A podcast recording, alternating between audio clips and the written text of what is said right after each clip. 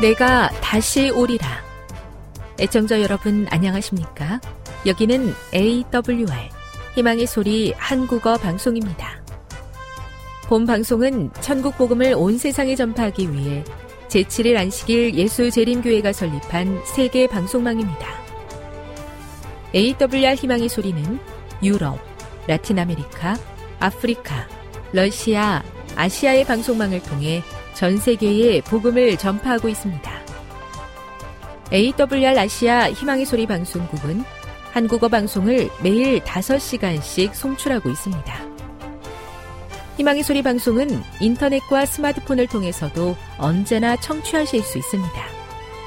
들으실 수 있는 인터넷 주소는 awr.org입니다. 유튜브로는 awr 코리아로 검색하시면 됩니다. 이 시간 희망의 소리 한국어 방송과 함께 보람있고 유익한 시간 되시기 바랍니다. 내가 다시 오리라. 여기는 AWR 희망의 소리 한국어 방송입니다. 주파수 안내입니다. 괌에서 송출하는 우리 방송은 한국 표준시로 밤 9시에 9895kHz로 밤 11시에 9800kHz로 다음날 오전 6시에 9695kHz로 각각 1시간씩 방송하고 있습니다. 우즈베키스탄에서 송출하는 우리 방송은 한국 표준시로 밤 10시에 15,670kHz로 타지키스탄에서는 밤 9시에 15,505kHz로 송출하고 있습니다. 애청자 여러분의 많은 청취 바랍니다.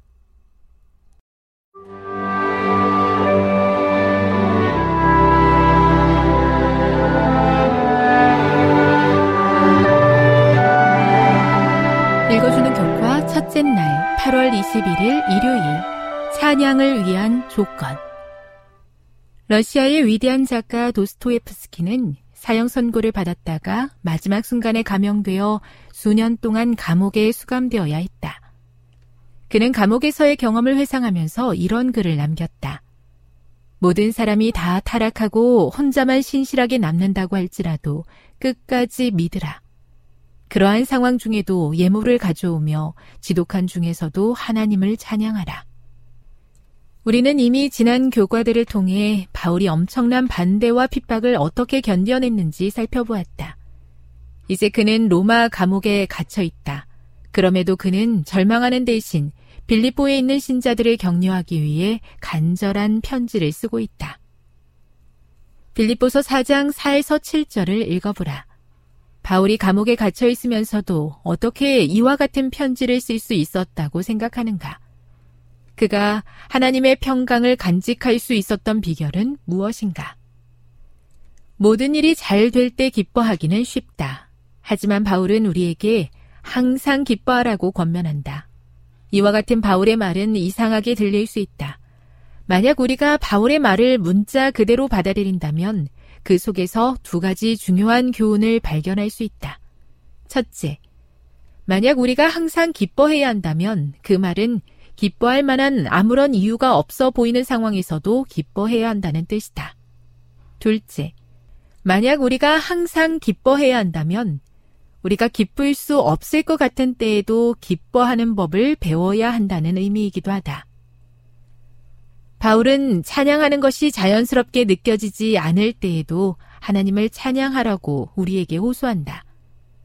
그러나 그렇게 하는 것이 말이 되지 않는 것처럼 느껴질 때가 있기 때문에 우리가 기뻐하라는 부름을 받은 것이다. 다시 말하자면 찬양은 믿음의 행동인 것이다.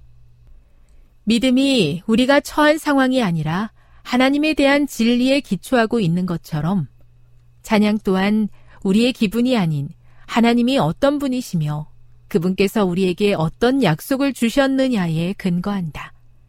놀라운 사실은 그러한 믿음이 마침내 우리의 생각과 감정과 환경을 변화시킨다는 것이다. 교훈입니다.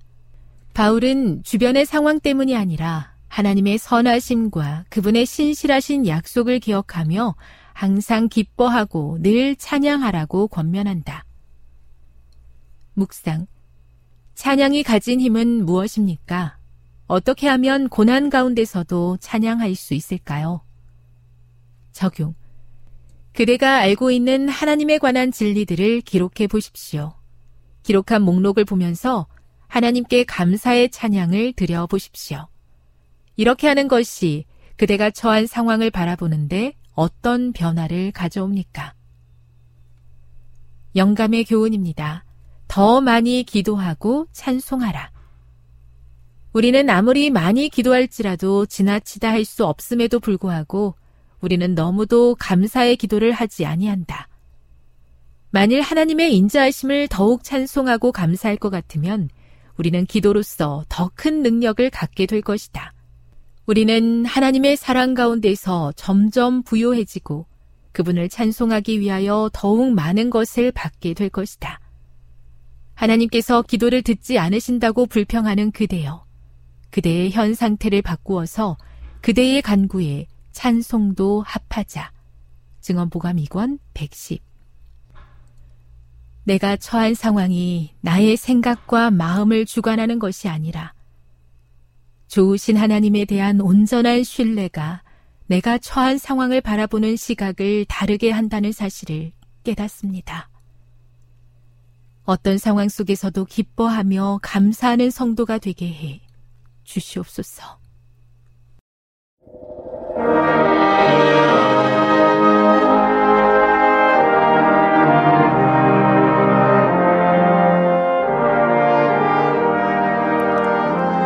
소리 청취자 여러분, 주 안에서 평안하셨습니까? 방송을 통해 여러분들을 만나게 되어 기쁘게 생각합니다. 저는 박용범 목사입니다. 이 시간 하나님의 은혜가 우리 모두에게 함께 하시기를 바랍니다. 오늘 이 시간에는 백성들이 왕을 구하는 과정 속에서도 드러난 하나님의 품성이란 제목으로 함께 은혜를 나누고자 합니다. 백성들이 왕을 구하는 과정 속에서도 드러난 하나님의 품성이란 제목입니다. 오늘 본문은 사무엘상 8장 1절부터 22절입니다. 사무엘상 8장 1절로 22절까지의 말씀입니다. 사무엘이 늙음에 그 아들들로 이스라엘 사사를 삼으니 장자의 이름은 유엘이요 차자의 이름은 아비야라 그들이 부엘세바에서 사사가 되니라 그 아들들이 그 아비의 행위를 따르지 아니하고 이를 따라서 뇌물을 취하고 판결을 굽게 하니라.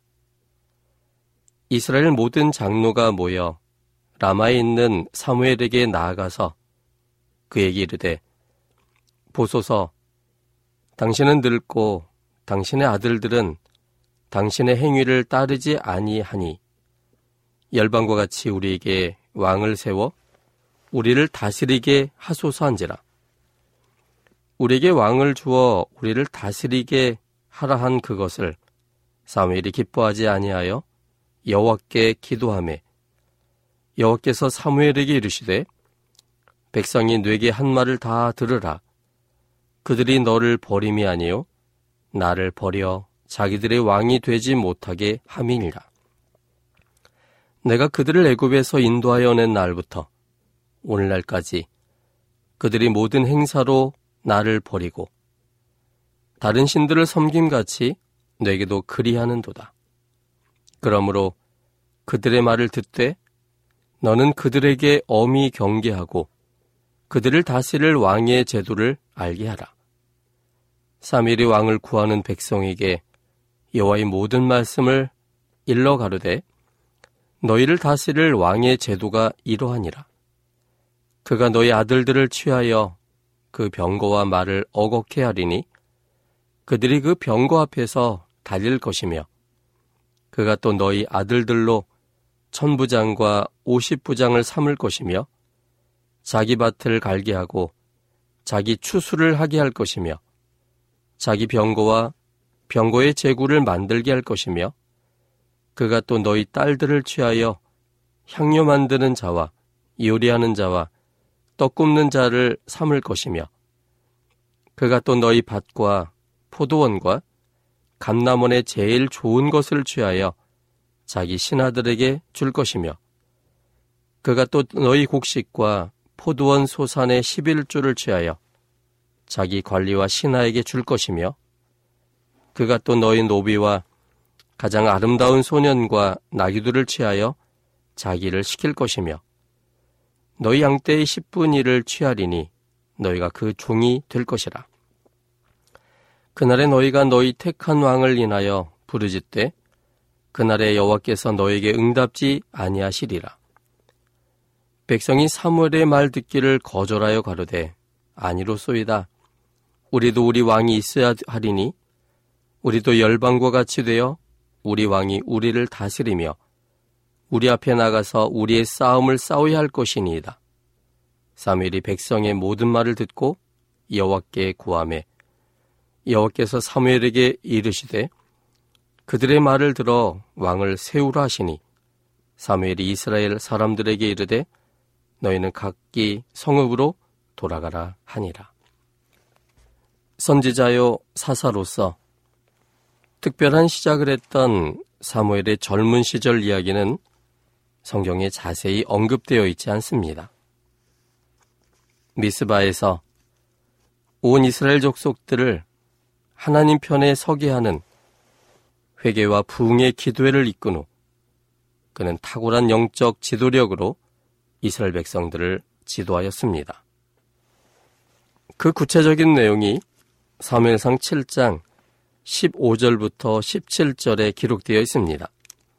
사무엘상 7장 15절부터 17절에 있는 말씀입니다. 사무엘이 사는 날 동안에 이스라엘을 다스렸으되 해마다 베델과 길갈과 미스바로 순회하여 그 모든 곳에서 이스라엘을 다스렸고 라마로 돌아왔으니 이는 거기 자기 집이 있습니다. 거기서도 이스라엘을 다스렸으며 또 거기 여호와를 위하여 단을 쌓았더라. 말씀처럼 해마다 베델과 길갈과 미스바로 순회하여 그곳에서 이스라엘 족속들을 모아서 영적인 힘을 주고 소망과 비전을 제시하였고 비전대로 살도록 격려하였습니다. 그리고 자기 집이 있던 라마에서도 동일한 지도력을 발휘하였습니다. 그래서 별 시련 없이 순탄하게 이스라엘 백성들에게는 평화가 이어졌습니다. 세월이 흘러 사무엘의 나이가 꽤 많아졌습니다. 이제는 사무엘이 수행하던 영적 지도력이 그의 아들들에게 이양되었지만 사무엘의 두 아들들은 백성의 지지를 받지 못하고 있었습니다. 히브리 사람들은 영적 그리고 육적을 구분하지 않는 이론론 사상을 가지고 있었고 그 사상 안에서 삶을 살았습니다. 그래서 일상의 일들도 선지자가 관여하고 있었습니다. 심지어는 의사의 일도 행했었습니다. 사람들의 일상 중 서로의 의견이 달라지고 갈등이 생기는 모든 것, 그리고 병이 생기는 모든 것을 하나님과의 단절 관계인 죄의 결과로서 인식했으므로 그것들의 근본인 죄의 문제를 처리하기 위해서는 제사장이나 혹은 선지자가 할 수밖에 없었습니다. 그런데 이방 사람들은 이원론적 사상을 가지고 있었습니다. 종교적인 것을 행하는 사람과 정치, 생활적인 일을 하는 사람을 엄밀히 구분하는 구조를 갖고 있었습니다. 영육의 모든 문제를 하나님을 대신하는 선지자의 권위로서 백성들을 성공적으로 이끌었던 사무엘과는 달리 그 아비의 행위를 따르지 아니하고 이익을 따라서 뇌물을 취하고 판결을 굽게 하는 사무엘의 아들들에 대해서 이스라엘 백성들은 불신하였습니다. 그래서 이제는 이방 나라처럼 왕을 세워 우리를 다스리게 하자고 요구하였습니다. 이것은 사무엘에게 매우 당혹스러운 일이었습니다. 이제는 무게중심이 자신에게서 새로 뽑힐 그 왕에게로 옮겨지는 것을 의미하는 것이었습니다. 그래서 사무엘은 기뻐하지도 않았고 허락하지도 않았습니다. 다만 하나님께 그 문제를 기도하였습니다. 그런데 하나님은 사무엘의 기도를 들으시고 사무엘에게 말씀하시기를 이스라엘 백성들이 왕을 구한 것은 하나님 자신을 버려 자기들의 왕이 되지 못하도록 시도하는 것이라라고 말씀하셨습니다. 그동안 지금까지 인도하신 하나님이신데 하루아침에 백성들이 공모하여 왕을 버리고 자기들이 원하는 사람을 왕으로 세워 그 왕의 지도를 받겠다고 요구했을 때 그 요구를 듣는 하나님의 마음은 어떤 마음이었을까요? 그런데 이 사건 속에서도 하나님의 품성은 여지없이 드러나셨습니다. 변하지 않는 하나님의 품성이 그대로 드러났습니다. 거절당하고 버림받는 상황 속에서도 보여졌던 변함없는 하나님의 품성을 오늘 본문을 통해서 살펴보고자 합니다. 첫째는 사랑을 거부하는 백성들의 모습을 보면서 하나님은 매우 안타까우셨습니다. 사랑을 거부하는 백성들의 모습을 보면서 하나님은 매우 안타까우셨습니다. 본문 7절에 있는 말씀입니다. 사무엘상 8장 7절입니다. 여호께서 사무엘에게 이르시되 백성이 뇌게 한 말을 다 들으라. 그들이 너를 버림이 아니요 나를 버려 자기들의 왕이 되지 못하게 함이니라. 하나님의 사랑이 생명입니다. 요한일서 4장 8절, 또 요한복음 1장 4절, 요한복음 14장 6절을 비교해 보면 하나님은 사랑이시고 생명이시고 그래서 사랑이 곧 생명임을 알 수 있습니다. 먼저 요한일서 4장 8절에 있는 말씀을 보겠습니다. 요한일서 4장 8절입니다. 사랑하지 아니하는 자는 하나님을 알지 못하나니 이는 하나님은 사랑이심이라. 이 본문은 하나님은 사랑이다라고 정의하고 있습니다.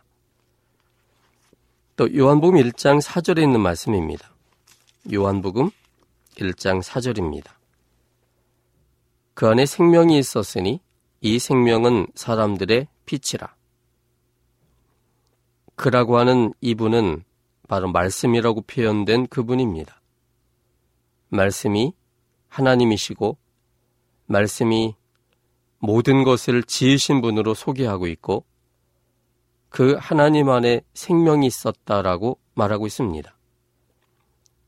요한일서 4장 8절에 보면 하나님이 사랑이라고 표현한 것처럼 요한복음 1장 4절에서는 하나님 안에 생명이 있다라고 말했습니다. 또한 요한복음 14장 6절입니다.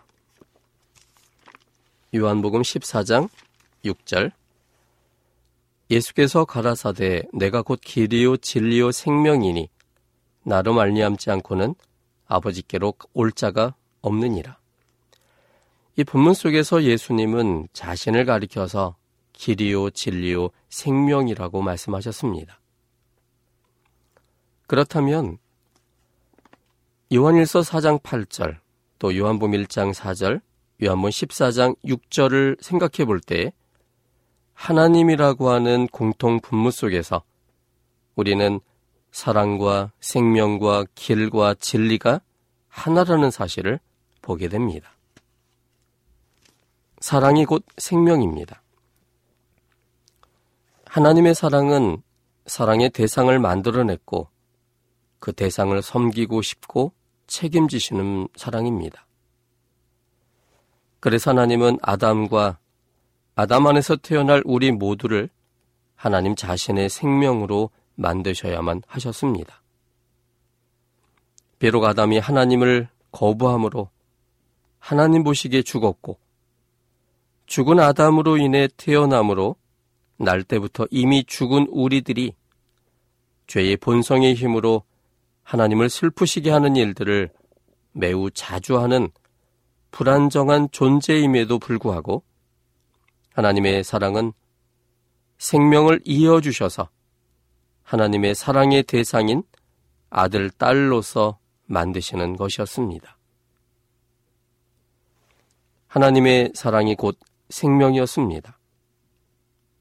사랑이신 하나님은 이스라엘 백성들을 언제나 사랑으로서 인도하셨습니다.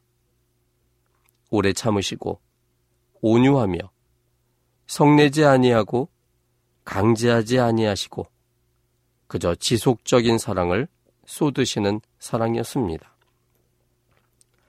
하나님의 사랑의 대상으로 만들어진 존재들이기에 하나님의 사랑이 그들의 생명이 된 것이었습니다.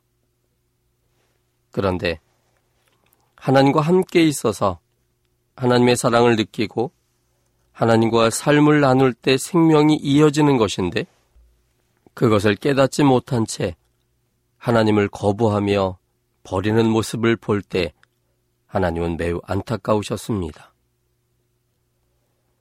사실 이스라엘 백성들의 거부는 그때만이 아니라 하나님께서 8절에서 이야기하신 것처럼 애굽에서 인도하여 낸 날부터 오늘날까지 계속된 거부였습니다. 하나님의 사랑을 거절하고 하나님을 떠나는 것이 곧 생명이 단절되는 것임에도 불구하고 이스라엘 백성들은 이방 나라 사람들과 같이 되고자 노력하였습니다. 이방 나라 사람들은 한결같이 이원론 사상에 깊이 빠져 있었습니다.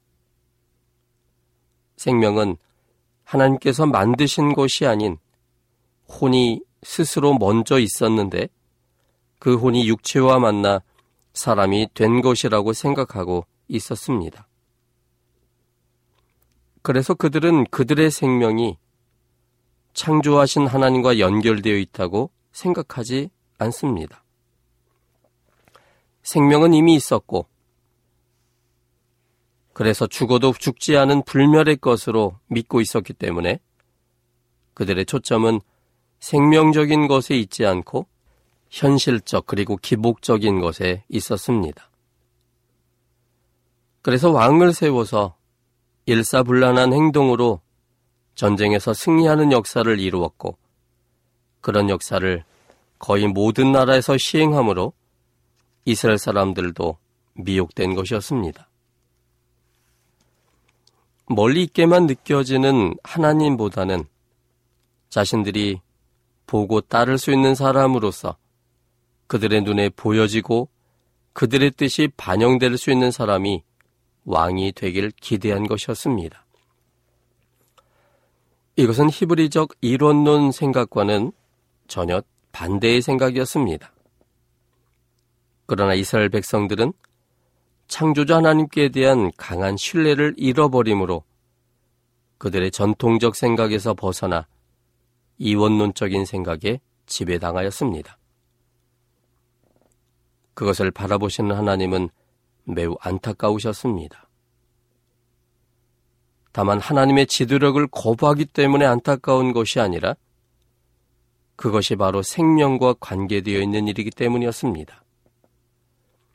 하나님의 사랑을 거절하면 하나님의 사랑으로 태어난 사람들이 창조되기 전의 상태인 무로 되돌아가겠다는 결과가 되는 것이었기 때문에 하나님은 그것을 매우 안타까워하셨습니다.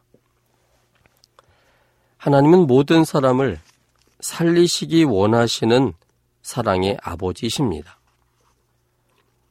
생명을 빼앗으시는 분이 아니라 모든 사람에게 생명을 주시며 생명을 공급하며 살리시기 원하시는 아버지십니다. 이 고린전서 15장 45절에 있는 말씀입니다. 기록된 바 첫사람 아담은 산영이 되었담과 같이 마지막 아담은 살려주는 영이 되었나니 이 마지막 아담은 바로 예수님이십니다. 스스로 계신 분만이 무가 무엇인지를 압니다. 하나님에 의해 창조되어진 존재들은 그들이 존재하기 이전의 상태를 알 수가 없습니다. 그것에 대하여는 느낌조차도 없습니다. 그래서 하나님을 거부하고 하나님의 사랑을 거부함으로 무로 되돌아가는 것의 위험성을 제대로 알지를 못합니다. 그러나 하나님은 그것이 무엇을 의미하는지를 아시고 또한 그것은 하나님의 사랑의 본성과 대립되는 것이므로 하나님은 매우 안타까워 하셨습니다. 떠나가 버린 당자를 떠나는 시간부터 돌아오길 기다리시는 아버지의 심정으로서 이스라엘 백성들을 안타까워 하셨습니다. 그것은 단순히 가슴 아프다, 안 됐다의 느낌이 아니라 사랑의 대상을 잃어버린 허전함으로 하나님 자신의 존재의 의미를 상실하는 것과 같은 느낌입니다. 차마 그 상황을 보지 못하셔서 대신 십자가를 지시고 자신의 죽음으로 사람을 살려내야만 하나님도 드디어 사는 의미를 갖게 되는 운명적 사랑의 안타까움입니다. 이것은 창조전의 예정이었습니다.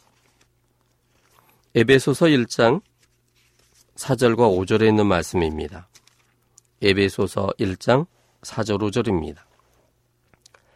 곧 창세전에 그리스도 안에서 우리를 택하사 우리로 사랑 안에서 그 앞에 거룩하고 흠이 없게 하시려고 그 기쁘신 뜻대로 우리를 예정하사 예수 그리스도로 말미암아 자기의 아들들이 되게 하셨으니 여기 보는 것처럼 이미 창세 전에입니다. 우리를 만들기 전에 우리에게 자유지를 주실 하나님께서 아담에게 주신 자유의지로 아담이 하나님을 거부하는 선택을 할 때에 하나님은 그의 선택의 결과에 대하여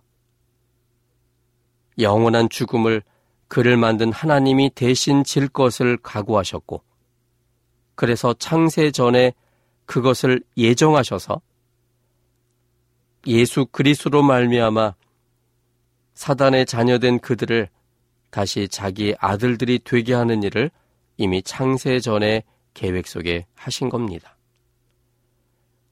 이 5절에 나오는 자기의 아들들이 되게 하셨으니 라는 이것에 대한 시제가 과거 완료형입니다. 과거 이미 끝내버린 것입니다.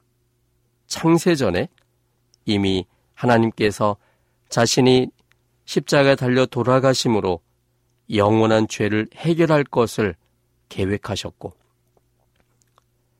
사단의 자녀된 그 모든 사람들을 자신의 피로 사서 자기의 아들들이 되게 하신 것으로 이미 과거의 완료형으로 끝쳐버린 것입니다.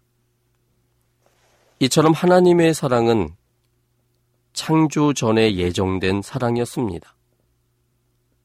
그리고 그 예정된 것을 생각하시고 구원자가 될 것이 확정되었기 때문에 그분은 창조하실 수 있으셨습니다. 그러므로 창조는 하나님 자신이 죽기를 각오하고 창조하셨던 정말로 큰 절대적 사랑이었습니다. 하나님은 하나님의 생명으로 태어난 모든 사람들을 끝까지 사랑하십니다. 하나님을 거부한다 할지라도 하나님은 그들을 미워하지 않으십니다. 아니, 그들을 미워하실 수가 없으십니다. 왜냐하면 하나님께서 주신 자유의지는 무엇을 한다 할지라도 그 책임을 그에게 묻지 아니하고 자유의지를 주신 하나님이 지겠다는 것에 대한 약속이기 때문입니다. 그것이 하나님의 사랑이었습니다. 하나님의 사랑이 하나님을 거부한다 할지라도 그들을 미워하지 않으시고 미워할 수 없고 그 모든 결과를 하나님께서 대신 지시겠다는 것이었습니다. 요한복음 12장 47절에 있는 말씀을 보면 이 부분에 대해서 잘 설명하고 있습니다. 요한복음 12장 47절입니다. 사람이 내 말을 듣고 지키지 아니할지라도 사람이 내 말을 듣고 지키지 아니하는 것은 하나님께서 사람에게 주신 자유 의지 속에 둔 것입니다. 하나님 주신 자유 의지로 예수님 말씀을 들었지만 지키지 아니하는 선택을 한 것, 그것은 하나님께서 주신 자유 의지의 결과입니다. 그러므로 사람이 내 말을 듣고 지키지 아니할지라도 내가 저를 심판하지 아니하노라. 내가 온 것은 세상을 심판하려 함이 아니요 세상을 구원하려 함이로라라고 말씀하셨습니다.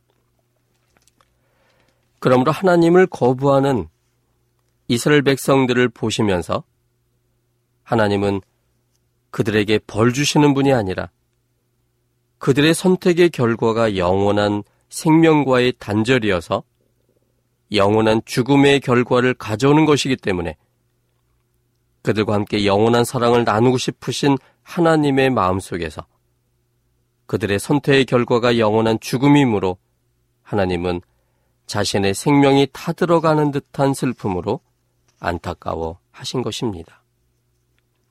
이것이 하나님의 마음입니다.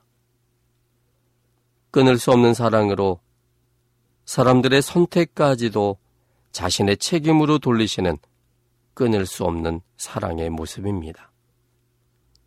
애굽의 바로도 하나님은 그가 반역을 고집할 때마다 타들어가는 듯한 애절함으로 그를 깊이 사랑하셔서 그의 고집스런 반역의 행위도 하나님 자신의 책임으로 돌려서 하나님께서 바로의 마음을 강팍해 하였다라고 그 책임을 대신 지시는 하나님이십니다.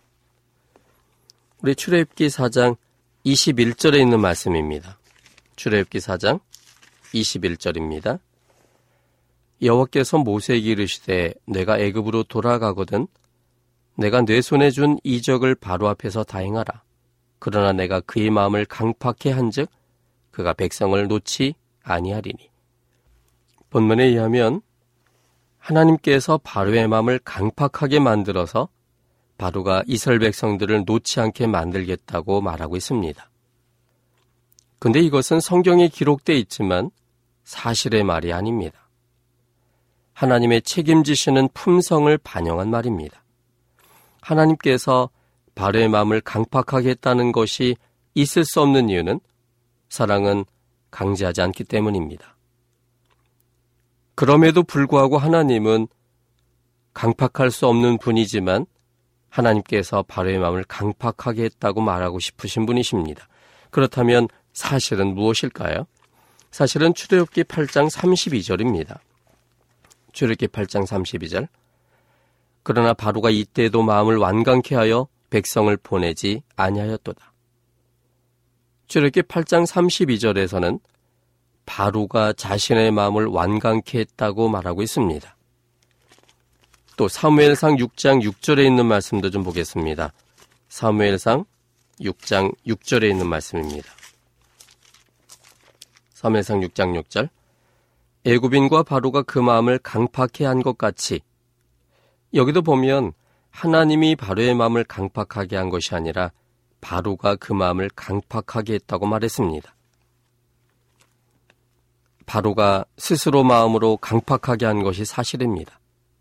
그런데 하나님은 바로가 스스로 강팍하게 된 것조차도 그를 창조하신 사랑의 하나님의 품성 속에서는 바로의 선택을 바로에게 떠넘기시는 분이 아니라 바로를 만드신 하나님께서 바로에게 자유를 신 하나님께서 하나님이 바로의 마음을 강팍하게 하셨다고 표현하시므로 바로의 선택을 책임지시는 창조하시는 사랑의 하나님임을 보여주고 있는 것입니다. 하나님은 에서를 미워하지 않으셨습니다. 하나님은 에서를 오히려 사랑하셨습니다. 아니 오히려 하나님은 야곱보다도 에서를 더 사랑하셨습니다. 왜냐하면 로마 소장 20절에 의하면 죄가 많은 곳에 은혜를 더 주시는 분이기 때문입니다. 그러나 에서가 하나님의 사랑을 거부하고 나갔을 때 하나님은 에서의 선택에 책임을 지셔서 하나님 자신이 에서를 미워했다라고 표현하시는 하나님이십니다. 히브리적 생각을 알지 못하고 헬라적 생각에 익숙한 우리들에게는 이해하기가 쉽지 않은 대목입니다. 구약 성경 전체가 히브리적 생각, 이론론적 생각으로 기록되어 있어서 이해가 쉽지 않은 것입니다. 그러므로 하나님의 마음, 절대적 사랑의 하나님의 마음에 대한 확신으로 성경도 보고 삶도 살아야 합니다. 하나님은 우리들을 언제나 사랑하십니다. 지금 여러분께서는 AWR 희망의 소리 한국어 방송을 듣고 계십니다.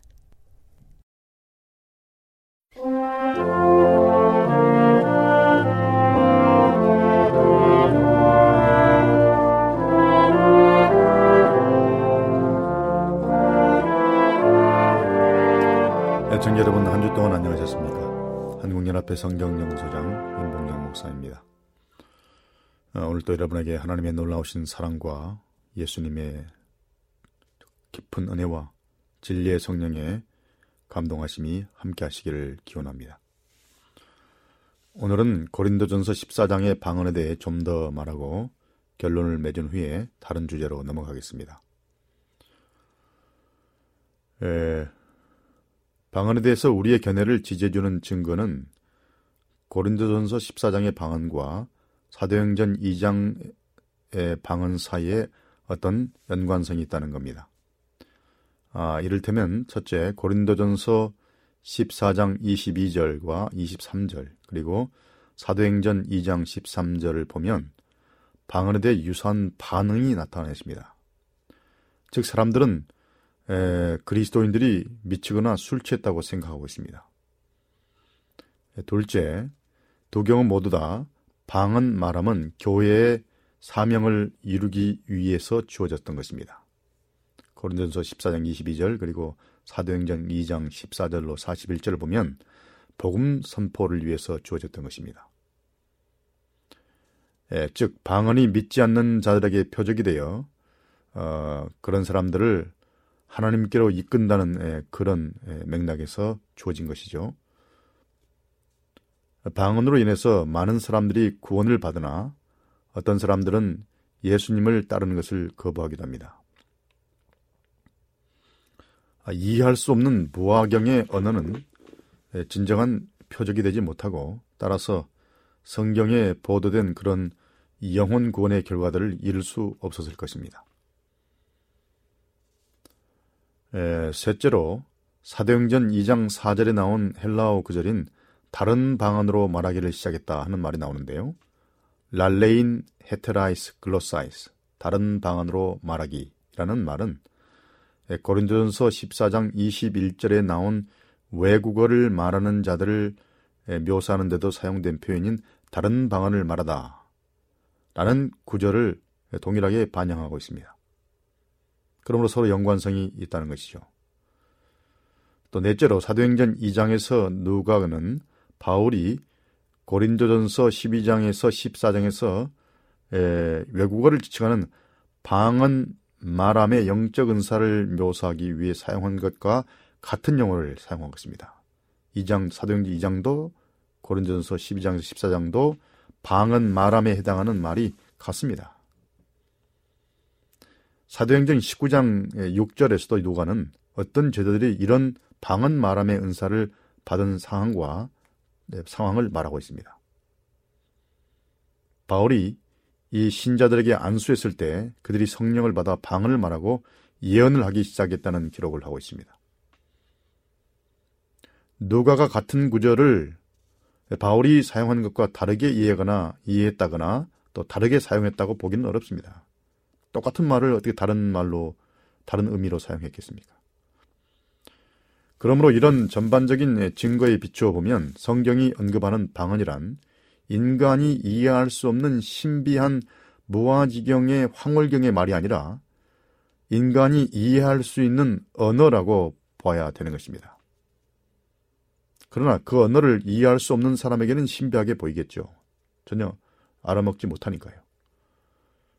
그러므로 방언의 은사란 특정 외국어에 대한 아무런 공부도 하지 않았는데 외국어를 말하는 은사를 받은 것으로 이해하는 것이 가장 합당하다고 볼 수 있겠습니다.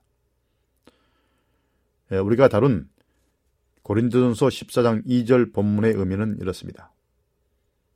소통될 수 없는 상황에서 다른 일을 고려하지 않고 자기만 외국어를 말하는 사람은 하나님께 말하는 것처럼 여겨질 수 있는데요. 하나님은 모든 언어를 다 이해할 수 있지만 사람은 모든 언어를 다 이해할 수 없기 때문인 것입니다.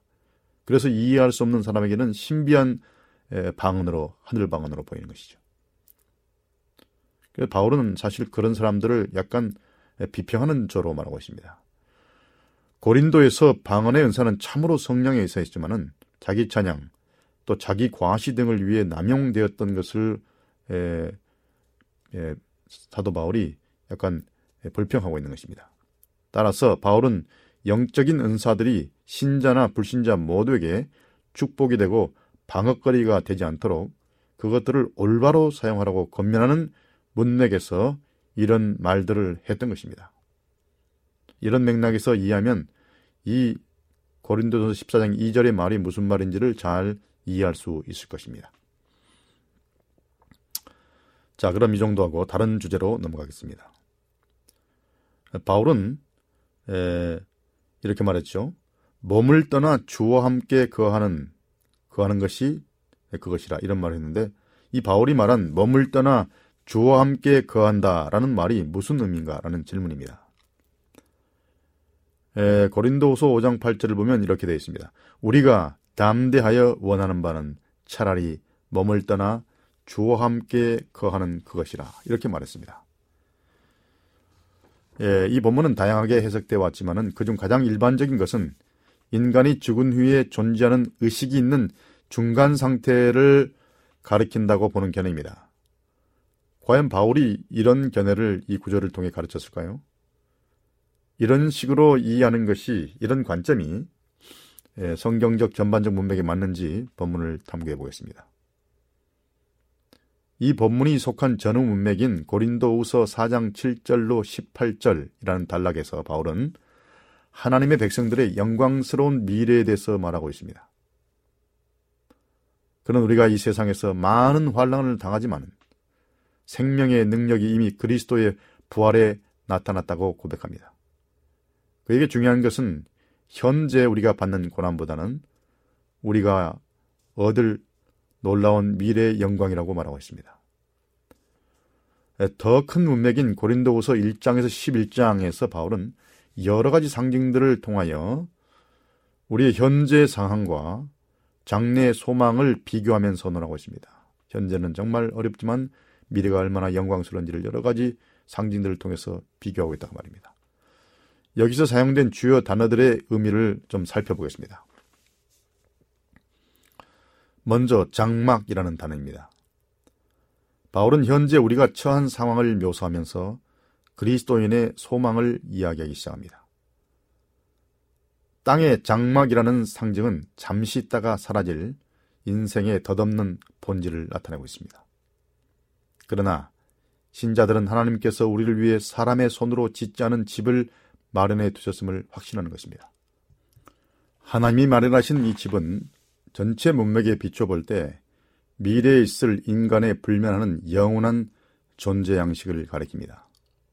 장망은 잠시 있다 사라질 것이고 집은 영원한 우리의 거소라는 것이죠. 고린도후서 5장 1절을 참조하시기 바랍니다. 이 소망은 너무도 확실하여 바울이 그 소망을 언급할 때 현재 시대, 우리가 있다, 현재 시대를 사용할 정도로 확실한 것입니다. 장막, 곧 현재 덧없는 우리의 존재 방식 속에서 우리는 탄식하고 하늘의 처소로 옷 입기를 사모한다는 말입니다. 그런 다음 장막이라는 상징이 처소에서 옷 입는 것으로 바뀌고 있습니다. 옷을 입는 것과 벗는 것은 무슨 말일까요? 바울은 같은 개념을 입음과 벗음이라는 상징으로 다시 바꿔서 말하고 있습니다. 고린도서 5장 4절에서 바울은 계속하여 이 땅에 속한 삶을 옷에 비유하여 묘사합니다. 그런 두 가지 가능성을 언급하는데요. 첫 번째 가능성은 그것을 원치 않는다는 것입니다. 즉, 그는 벗은 자가 되기를 바라지 않습니다. 다시 말해서 그는 다시 덧 입혀지기 전에 벗은 자의 경험을 하길 원치 않는다고 말하고 있습니다. 또 다른 가능성은 하늘로부터 오는 처수로 덧입는 것입니다. 바울의 이 말은 우리의 현재 삶이 벗음을 경험하지 아니하고 참된 생명의 생명에 상킴파 될 것을 의미합니다. 다시 말하면 현재 삶의 벗음을 경험하지 않고 하늘로부터 오는 처소로 그 위에 덧입기를 바라는 것이죠. 이 말은 무슨 말일까요? 이 말이 이 말은 그리스도인들이 죽음을 경험하지 않고 살아서 예수님의 재림을 맞이할 때 경험할 변화를 가리키고 있습니다. 고린전서 15장 52절을 보면 그렇죠? 가능하다면 이 생명을 벗지 않고 즉 죽지 않고 살아서 하늘 처소로 그 위에다가 그냥 그대로 덧입혀지기를 바란다는 말입니다.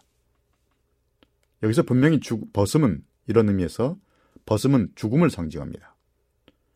죽은 자들은 벗은 자로 말해지는데요. 그것은 그들의, 그들의 육체가 없는, 상태로 계속하여 존재한다는 의미가 아니라 성경적으로 말해서 모든 것이 다 없어져 버린 박탈된 상태를 상징합니다. 이런 박탈은 욥에 의해서 확인되었습니다. 욥기 1장 21절을 보면 욥은 말하기를 내가 모태에서 적신 벗은 몸이 몸으로 나왔사온즉 또한 적신 벗은 몸이 거리로 돌아가올지라라고 말했습니다. 고린도전서 15장에서도 바울은 부활에 대해서 논하는 문맥에서 벗음이라는 표현을 사용하고 있습니다. 고린도전서 15장 36절로 38절을 보면 어리석은 자여 너의 뿌리는 씨가 죽지 않으면 살아나지 못하겠고 너의 뿌리는 뿌리는 것은 장래 형체를 뿌리는 것이 아니요 다만 밀이나 다른 것의 알갱이라는 말이 벗은 씨앗입니다. 벗은 씨앗뿐이로되 하나님이 그 뜻대로 저에게 형체를 주시되 각 종자에게 형체를 준다 말했습니다.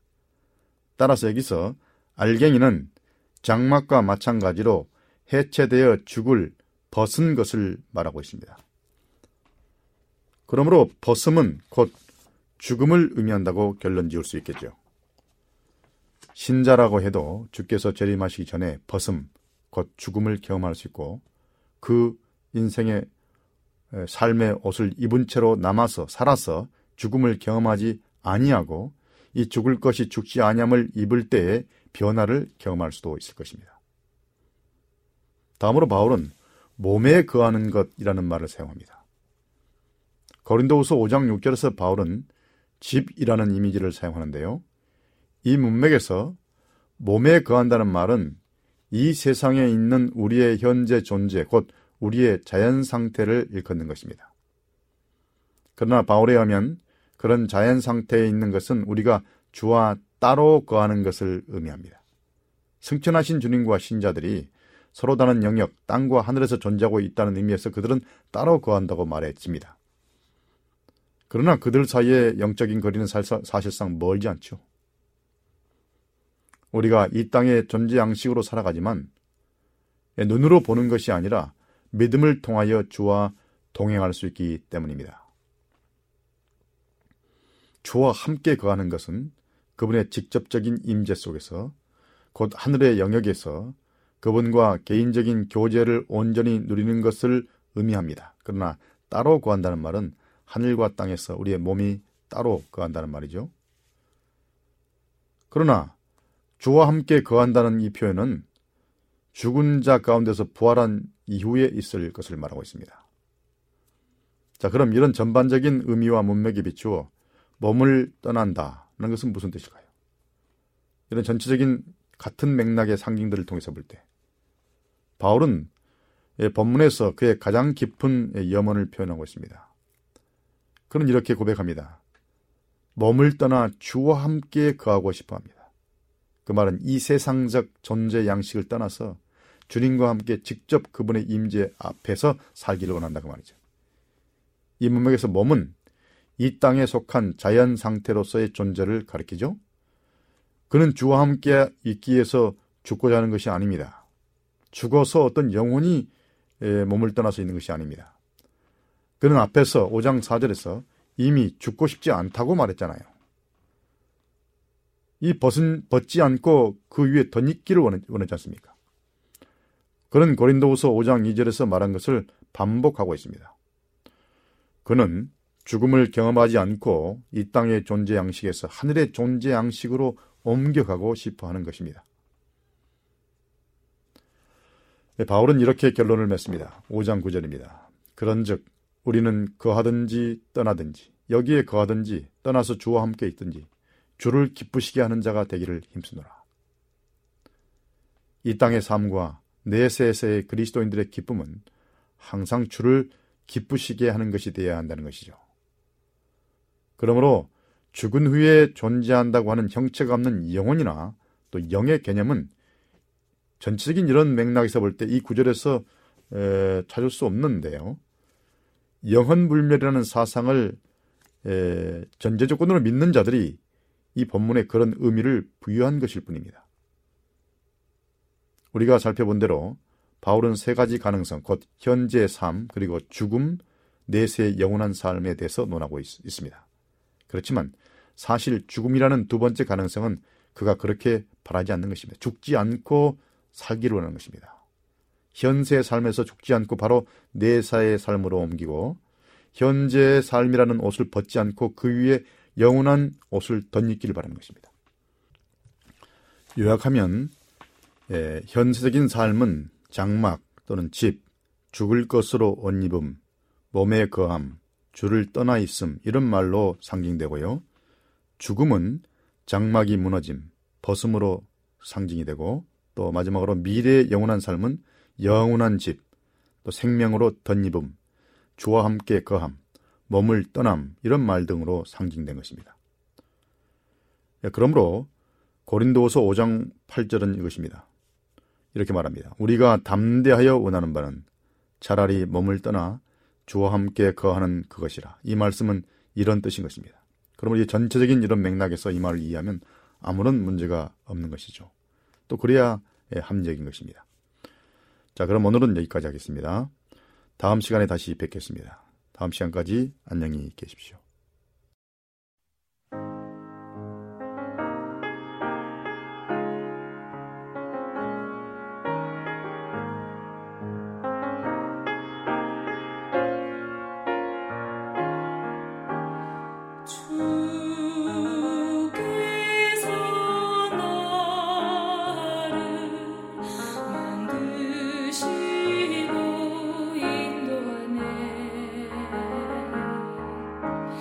to